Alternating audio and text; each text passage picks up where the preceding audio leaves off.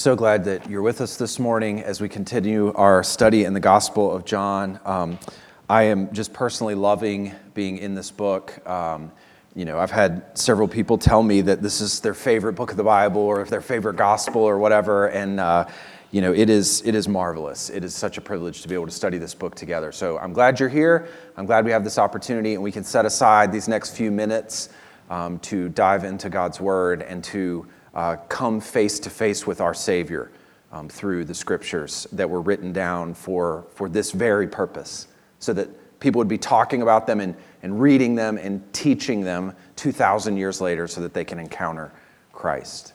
So open up to John 4 if you are not already there.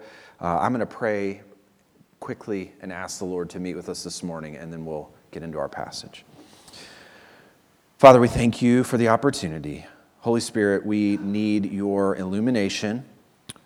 We need your help as we seek to understand the scriptures. I pray that this would not just be a material and physical act of instruction this morning of someone explaining words on a page, but I pray that through that explanation, Holy Spirit, that you would open our eyes and our hearts to the glory of our Savior, to the beauty of the Lord Jesus Christ and the salvation that we have through him and the relationship that we have with you.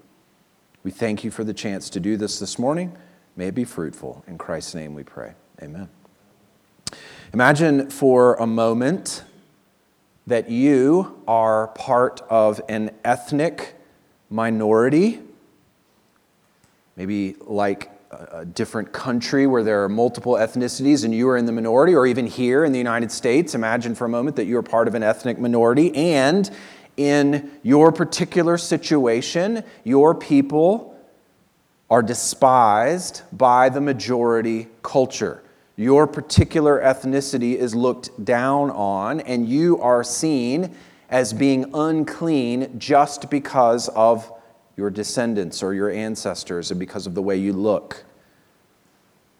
Often in your culture, those, those who are in the majority won't even eat with you. They don't want to come in contact with you. Now, not only imagine for a minute that you're a part of this ethnic minority, but you're a woman in this culture. And this culture often views women as less important than men. But not only are you a woman, but you've had a rather difficult life up to this point. And this series of events that have happened in your life, some in your control, some out of your control, have put you on the fringe of society. You don't have a lot of friends, you're sort of an outsider. You're an outsider who's even more of an outsider. You've been married five times, which is very much looked down on in your culture. Not always because you wanted to. Yes, you made some poor decisions, but some of the men that you were married to died. Others divorced you for a number of different reasons. But there's sort of a mixture in your life of suffering brought from the outside and of bad decisions and sin in your own life that you've caused that have pushed you even further to the fringes of society. You don't get along with many people, particularly with other women.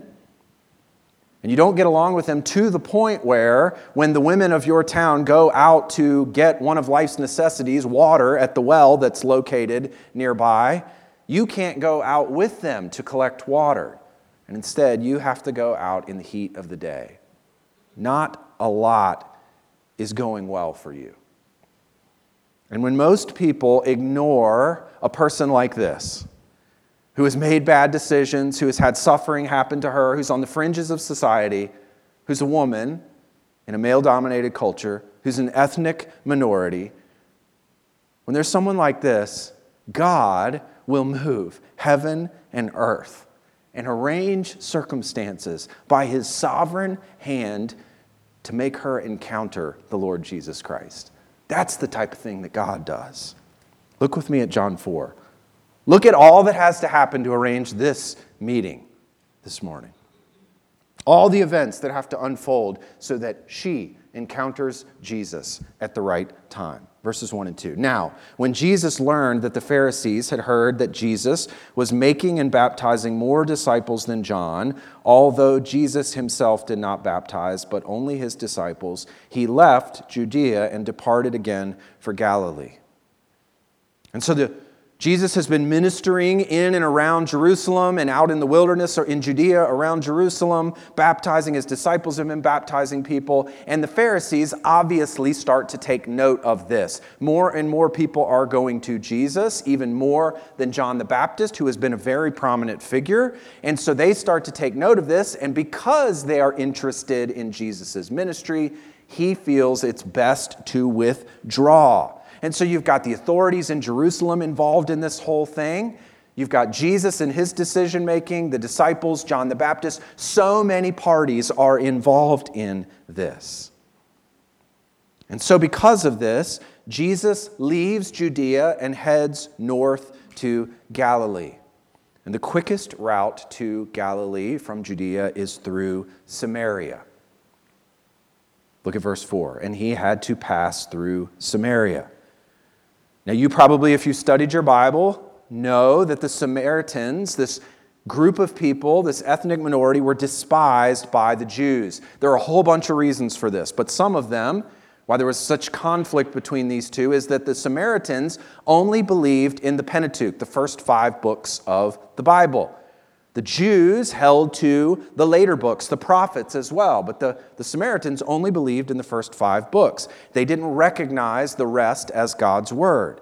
And so, because of this, they worshiped God not at Jerusalem, where the temple was, but they worshiped God on Mount Gerizim, which we'll see later on in this passage. They didn't go up to Jerusalem. And they believed that the Jewish worship at Jerusalem was illegitimate. This wasn't the place where God met with his people. Instead, they believed that he met with them at Mount Gerizim. But be- despite this conflict and the antagonism between these two groups, Jesus passes through Samaria anyway. And not only does he pass through, but he stops in Samaria. Look at verses 5 and 6. So he came to a town of Samaria called Sychar, near the field that Jacob had given to his son Joseph. We'll see Jacob's name mentioned again later in this passage. It's important. Jacob's well was there. So Jesus, wearied as he was from his journey, was sitting beside the well. It was about the sixth hour. And in God's sovereign plan, as all of these events are unfolding, Jesus ends up at this particular well at this time of day. It is no accident that he is here. He is exhausted, but he's there at the right time where this woman needs him to be. Look at the beginning of verse 7.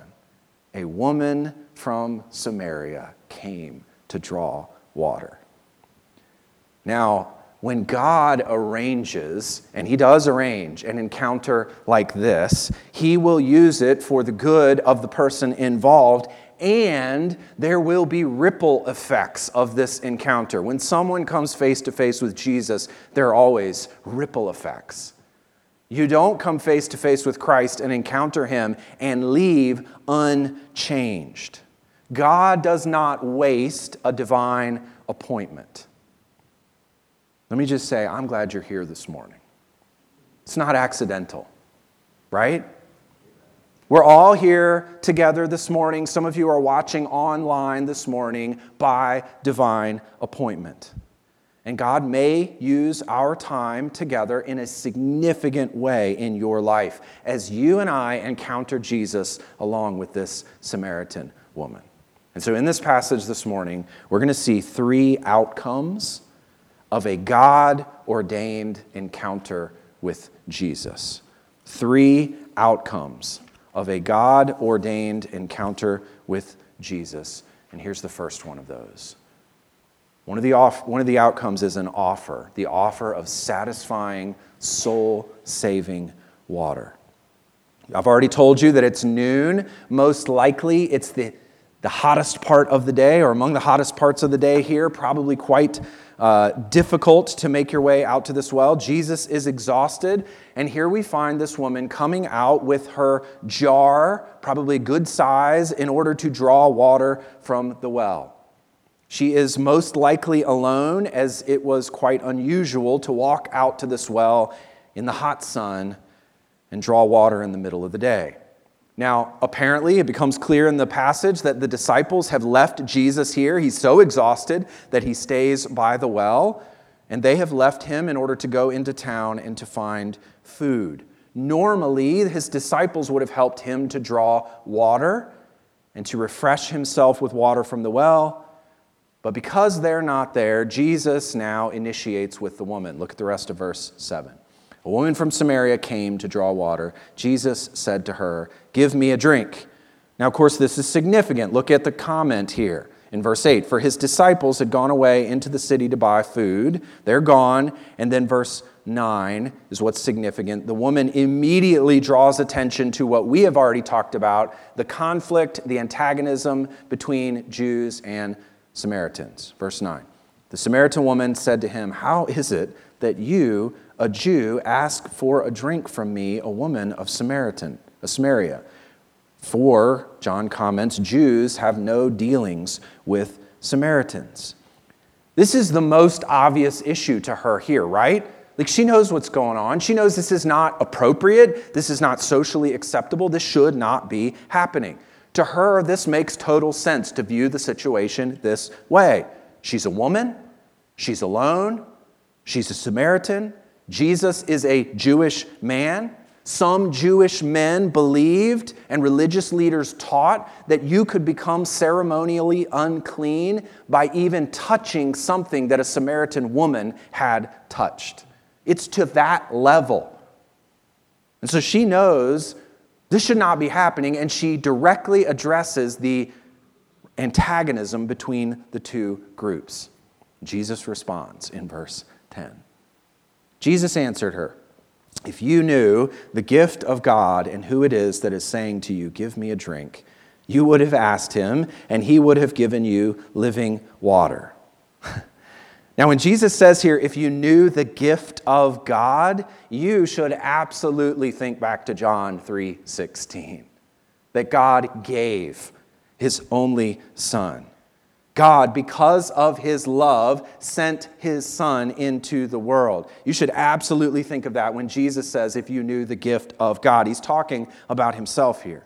And Jesus, as God's gift, brings with him the provision, the gift of living water. Now, they're absolutely, obviously, here at a well, right? It's not accidental that he starts talking about this. And this well provides water that is necessary for sustaining physical life. No tap water in Samaria, right? So you have to go out to the well to get water that you can drink, that you can use to cook with. And so this well has water that is necessary for sustaining physical life, but the offer of living water that Jesus gives goes far beyond that. In fact, it may come as no surprise to you that the offer of living water is rooted in the Old Testament. And the prediction or the expectation is that when living water is provided for people, it's going to happen at the time of God's return to his people and the time when he is going to fully and finally set everything right. He's going to provide in abundance for his people. That's what the offer of living water indicates. A couple of passages for that. Zechariah 14:8. On that day, looking into the future, living waters shall flow out from Jerusalem.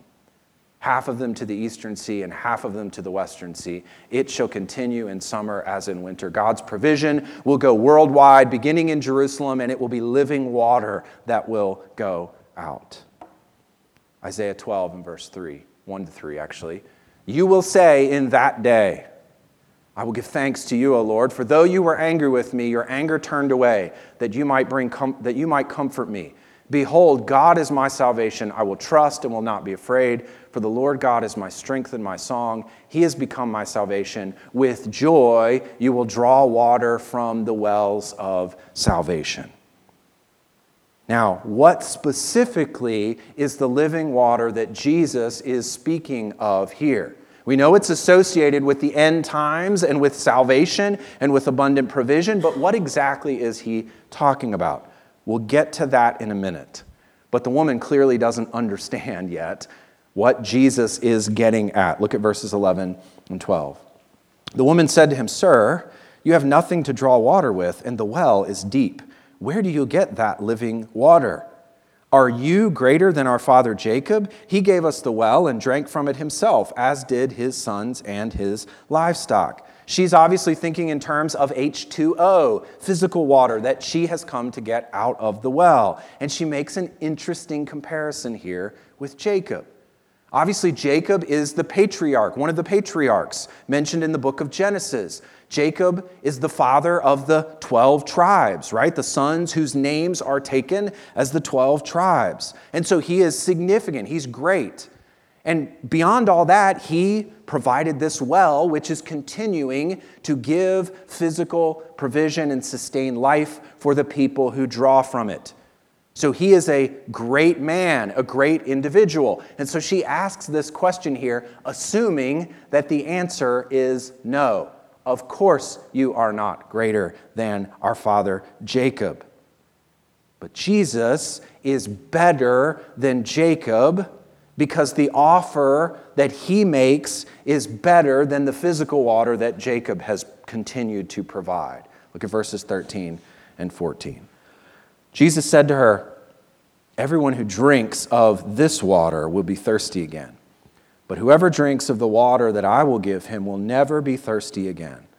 The water that I will give him will become in him a spring of water welling up to eternal life. So, what water is this? What water does Jesus offer that becomes, as you drink it, something inside of you that wells up and continues to spring up to eternal life? The water that Jesus offers is not something that's received from outside the body and into your physical body. That's not what he's talking about. The water that he offers becomes a spring inside of you and it cleanses you from the inside out and brings new life. And I think what Jesus is talking about here is the presence of the Holy Spirit experienced through the new birth. And that all together brings the gift of eternal life. What Jesus is talking about here is the gift that comes with the new covenant of a relationship with God. And that comes as you receive the water that is offered, the gift of Christ and his death and resurrection. You receive all of that by faith. The Spirit dwells inside of you. New life happens. You are cleansed from your sin. And now you know God and have a relationship with God and are satisfied in him. Jeremiah 2. Be appalled, O heavens, at this. Be shocked, be utterly desolate, declares the Lord. For my people have committed two evils. They have forsaken me, the fountain of living waters, and hewed out cisterns for themselves, broken cisterns that can hold no water. Isaiah 58. And the Lord will guide you continually and satisfy your desire in scorched places and make your bones strong. And you shall be like a watered garden, like a spring of water, whose waters do not fail. Anticipating in the future the new covenant relationship. And this is what Jesus offers here in living water. Christianity is not simply a lifestyle that is imposed on you from the outside. It is not a set of guidelines for happy and positive living. It is not a political perspective. Help us all. It is not a worldview. It's not primarily an intellectual view of the world. What is Christianity? What is the heart of what Jesus offers here? It's new life new desires, a new way of being in the world that satisfies and changes who we are from the inside out. What he's offering here is the opportunity to drink of God's living water and have myself satisfied in him, to know God. To, to live in communion with God and be known by Him in a life of joy and contentment as my relationship with Him is secure. That is what Jesus comes to this world to offer living water. Now, once again, the woman doesn't quite grasp it. Look at verse 15. The woman said to him, Sir, give me this water so that I will not be thirsty or have to come here to draw water. It's not quite there yet. So, what does Jesus do? We certainly doesn't cast her aside at this point. He responds by getting to the heart of the issue. What does she need in order to receive this living water? And ultimately, that will turn this discussion to where it needs to go, which is about worship, what your heart wants. And this brings us to our second outcome of an encounter, a God ordained encounter with Jesus. There's the offer of satisfying, soul saving water. And secondly, it's the occasion. When you encounter Jesus, you have the occasion for God glorifying spiritual worship. Ultimately, because of the living water, the new life that is brought through Christ, now you and I, this woman, as we encounter him, have the chance to worship God as he rightly deserves. This is what we were created to do. Christ's coming has disrupted worship. You'll see that in a minute. It's brought about an entirely new reality as people are now changed in their relationship with God from the inside out. So that's where Jesus is going, but notice how he gets there. Look at verse 16. Jesus said to her, Go, call your husband. And he asks this because he's getting to the heart of her biggest problem the brokenness of her life. No doubt her sin had brought about at least a portion of this. This is her deepest issue and her most obvious problem. And so Jesus, in his grace, goes at it. And look how she responds, verses 17 and 18. The woman answered him, I have no husband. Jesus said to her, You are right in saying, I have no husband, for you have had five husbands, and the one you now have is not your husband. What you have said is true. Now, Jesus puts on here a display of supernatural knowledge, and she recognizes this, and she realizes that Jesus is not just an ordinary man. He must be some sort of a prophet and have some connection to God. And so then she says what she says in verse 19. The woman said to him, Sir, I perceive that you are a prophet. Now, because of that, she goes to the heart of the issue between Jews and Samaritans. And this gets to the heart of her issue as well one of worship. Look at verse 20. Our fathers worshiped on this mountain, but you say that in Jerusalem is the place where people ought to worship. So, what's the difference here? Why did this come about? Were there two different locations for worship? In the Pentateuch, God promised in Deuteronomy that as the people of Israel went into the promised land, that he would direct them to a place, a location where the tabernacle would be set. Eventually, the temple would come and where they would go to offer sacrifices and worship God. But he does not identify where that place will be in the Pentateuch.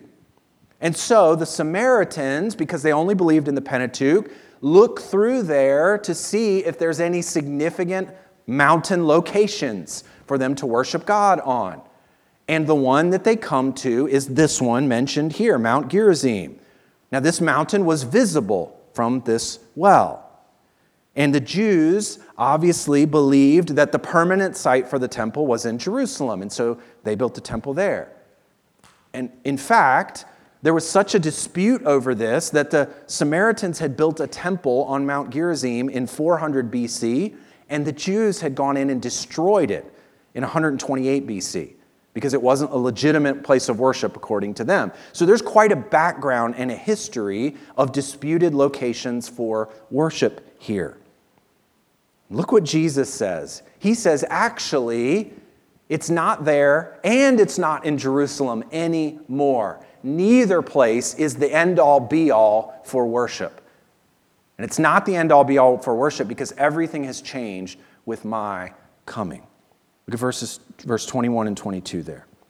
Jesus said to her, Woman, believe me, the hour is coming when neither on this mountain nor in Jerusalem will you worship the Father. And then he says, But honestly, salvation is from the Jews. The, the whole of the Old Testament are the scriptures. And he says that essentially in verse 22 you worship what you do not know. We worship what we know, for salvation is from the Jews. But then with Jesus' coming, everything has changed 23 and 24. But the hour is coming and is now here when the true worshipers will worship the Father in spirit and truth. For the Father is seeking such people to worship him. God is spirit, and those who worship him must worship in spirit and truth. Now, a couple of things I want you to notice about what Jesus says here. First of all, the Father is seeking people to worship him. It's an interesting way to say this, right? This is not God in some sort of puffed up vanity trying to grab attention and get interest in him and have people tell him how wonderful he is. God saves people and calls them to worship him because this is the right thing to do. There's nothing vain about this. He deserves worship from every human who has ever existed. This is what you and I were made to do. This is where joy and satisfaction are found. Our greatest longing, somewhere deep within our heart, often covered by layers and layers of sin, is to exalt the creator of the universe in worship. That's what Jesus means when he says God is seeking. It's for our benefit and his glory. Second, he's seeking to save those who will worship him in a particular way, in spirit and truth. Why? Because God is spirit. And so those that worship him have to worship him according to who he is. God is not material, he's not physical like we are. So he has to be worshiped in spirit and truth. In other words, we worship the worship we bring to God must be centered on Him according to who He is in spirit. It must be done through the Holy Spirit's work in our hearts as we have received Him in the gift of living water. And worship has to be in response to God's truth. One author put it this way The worshipers whom God seeks worship Him out of the fullness of the supernatural life they enjoy in spirit, the gift of living water, and on the basis of God's incarnate self expression, Christ Jesus Himself. Worship happens through Christ, in Christ. That's how we come to the Father, through whom God's person and will are finally and ultimately disclosed. Jesus is the way. You do not come to the Father except through Him. He's it. He's the access point, He's the door. And worship happens through Jesus. And notice the Samaritan woman's response in verse 25. And then what Jesus discloses to her in verse 26. The woman said to him, I think she's starting to understand what's going on here. I know that Messiah is coming, he who is called Christ. When he comes, he will tell us all things, which is what Jesus has just been doing. Jesus said to her, verse 26, I who speak to you am he. I love that Jesus so clearly discloses this to this Samaritan woman and doesn't in the same way with the religious leader Nicodemus. Now, that's not to say Nicodemus doesn't come to him later in the Gospel of John, but I love the grace and the mercy and the gift of this disclosure to this woman here who God has ordained this encounter with Jesus. I love it. Now, think about the course of this conversation so far, right? It's sort of a meandering conversation going all over the place, but let's try to tie it all together before we get to our last outcome. Jesus has offered her living water He's identified her, her sin, her issue, her brokenness. And identifying that sin is the first step on the pathway to receiving and drinking of the living water, to recognize that you are thirsty and that you need what God is offering. And now he points her toward the ultimate goal of salvation, the point where sinners and rebels are turned to worship God in spirit and in truth. And that's what he wants for her. And then the beauty of this passage is he takes a new worshiper, someone who has recognized their problem, who has recognized him as the Messiah, as the one who is promised in the Old Testament. He takes that new worshiper and he then turns them into a witness for him. And that's the last outcome of a God ordained encounter with Jesus. This is, for us, the end point in action. It's the opportunity to speak as his witness. I love verses 27 to 30. Just then, his disciples came back. They marveled that he was talking with a woman. But no one said, What do you seek? Or, Why are you talking with her? Probably a wise move from the disciples there. So the woman left her water jar and went away into town and said to the people, Come, see a man who told me all that I ever did. Can this be the Christ? They went out of the town and were coming to him. Clearly, something has happened in this woman's life after encountering Jesus. She goes back to town, leaves her water jar there goes back to town to broadcast the news of her encounter with Jesus to everyone she meets. She forgets about her social stigma, forgets about her shame, forgets about what she has been through. The only thing that matters is that she has met this man at the well. And he's offered her living water, he's exposed her sin, and he has called her to be a worshiper of God in spirit and in truth. That's the only thing that matters for her now. And it makes sense that this would be the result because this is the heart of Jesus' mission in this entire gospel. Look at 31 to 34. Meanwhile, the disciples were urging him, saying, Rabbi, eat. But he said to them, I have food to eat that you do not know about. And as is typical in this gospel so far, they don't understand, they take it literally. It's a persistent problem, I think, here in this gospel. Verse 33 So the disciples said to one another, Has anyone brought him something to eat? They're thinking very much on the material, physical plane. And look what Jesus says in 34. Jesus said to them, My food is to do the will of him who sent me and to accomplish his work. Probably an allusion there to Deuteronomy 8, Man does not live by bread alone, but by every word that comes from the mouth of God. And Jesus says that that is his desire and to do God's will. And it gives him sustenance and it gives him joy and satisfaction to accomplish the work that the Father has sent him to do. And that is exactly what he was doing in this conversation with this woman. This is the heart of Jesus' mission. And he explains that. Look at 35 to 38. Do you not say, There are yet four months, then comes the harvest? Look, I tell you, lift up your eyes and see that the fields are white for harvest. Already, the one who reaps is receiving wages and gathering fruit for eternal life, so that sower and reaper may rejoice together. For here the saying holds true one sows and another reaps. I sent you to reap that for which you did not labor. Others have labored, and you have entered into their labor. Now, Jesus is talking about a spiritual harvest. This is what he's come to do. And the disciples are able to understand this, I think, because they see the wheat getting ready to be harvested. They see the barley, it's prepared, it's coming. And he's telling them that they need to be able, as his disciples, to look out and see that a spiritual harvest is happening. It's coming because Jesus is on the scene and he's working.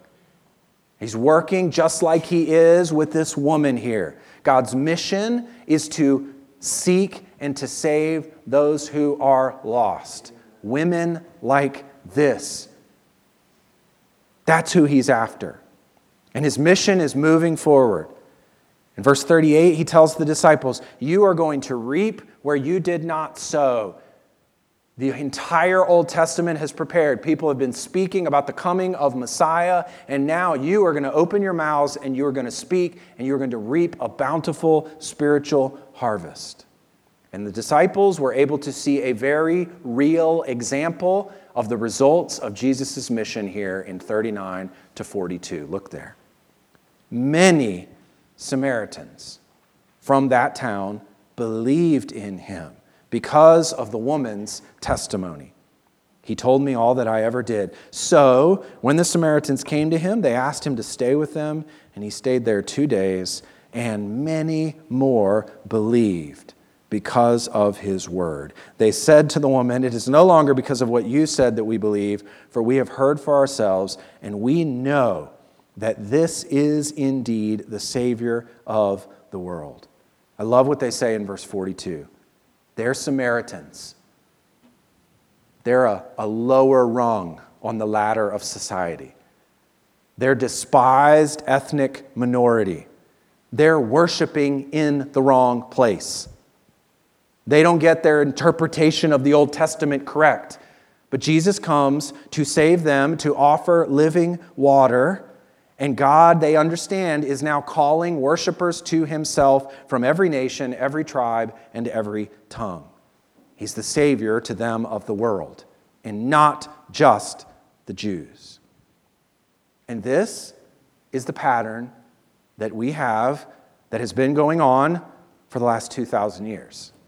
Mean, this is, this is the basic pattern. This is what happens. And this is the pattern that we want to continue here today. What's the pattern? Someone encounters Jesus. He ordains events so that lost and broken people come face to face with their sin and come face to face with their Savior and receive living water. And when they receive living water, they become worshipers of Him wherever they are around this globe, in spirit and in truth. And then, as they worship Him and are satisfied by living water, they automatically turn around and go out and proclaim the good news of living water to those that they know. This is what happens. This is the mission, this is the method. This is how it has worked, and this is how it's going to continue to work until Christ returns. And more and more people are being, right now, today, brought to Jesus, encountering him, and the pattern starts over again. So let's talk for a minute here, all right, about us as a church, okay? In light of this passage, what are we doing here this morning? It's good to kind of go back to the basics sometimes, right? What are we doing? Why are we here? Why do you show up every week? Why am I here? Why do I study to preach and teach? What are we doing? Why are we updating the facilities? Why do we have children's ministry? Why do we sing? Let's take a little inventory this morning, okay? We do not exist. We're not here for ourselves. We're not here because it's comfortable to come in here and come out of the world and be with people who think like we do and look like we do. It's not why we're here. We don't come here on Sunday mornings to get a little positive spiritual energy. I'm probably not real good at offering positive spiritual energy, if we're honest. It's not why we're here. You're not here to get your shot of spirituality to help you make it through another week and survive. The goal is not survival. You and I were not saved to exist and to merely survive and stumble across the finish line. We don't gather here on Sundays as a shelter from the culture around us, to protect us. Here's why we exist we exist as an outpost. We're an outpost for broken people. We're an embassy of God's kingdom. And here's what we do on Sunday, okay? And here's how it connects to God's mission we gather to worship the King, to exalt Him, to hear from His word, to hear news from the kingdom. We gather here to build one another up in the faith, to encourage one another, to strengthen our faith. Why? So that then we can scatter.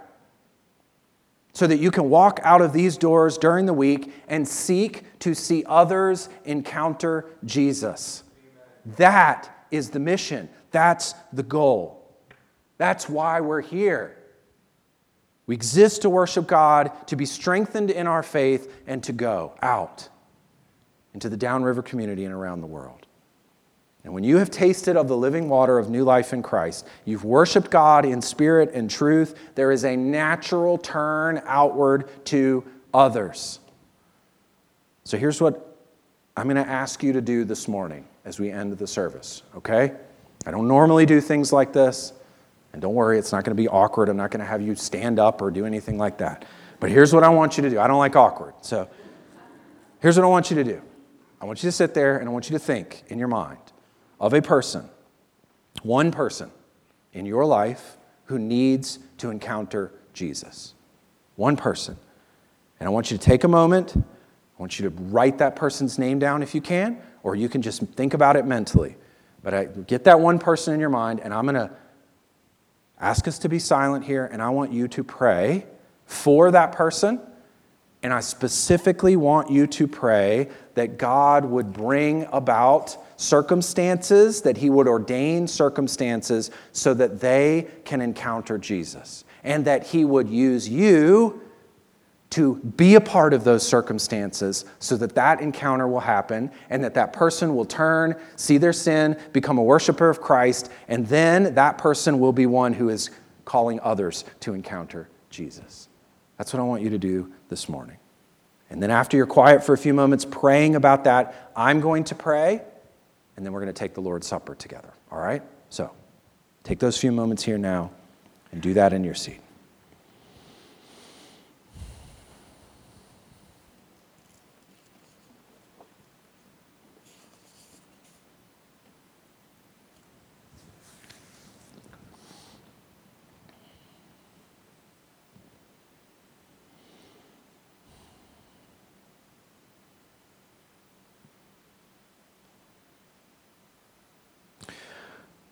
Father, we, we understand that we do not exist for ourselves.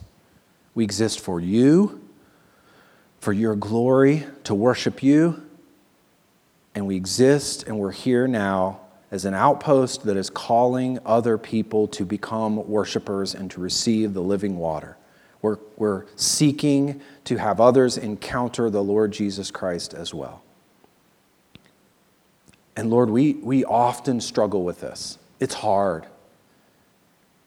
It's hard to be active in your mission in this community, but we pray for grace this morning. We pray for motivation, and we pray that you would orchestrate divine encounters with others, that you would bring the right people across our paths, that we would have opportunity to speak to friends, to family, to neighbors, to coworkers, that it wouldn't be awkward and it wouldn't be weird. It would be the most natural thing in the world, Lord, for us to speak of you and for them to want to hear about you.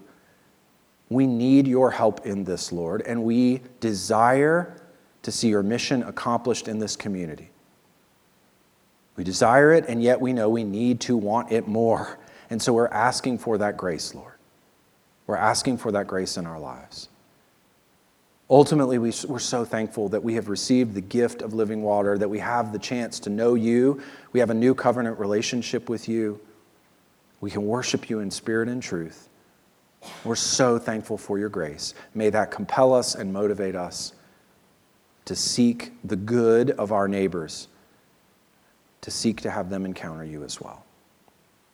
We're thankful for our time together this morning. Use your word, Holy Spirit. It's in Christ's name we pray.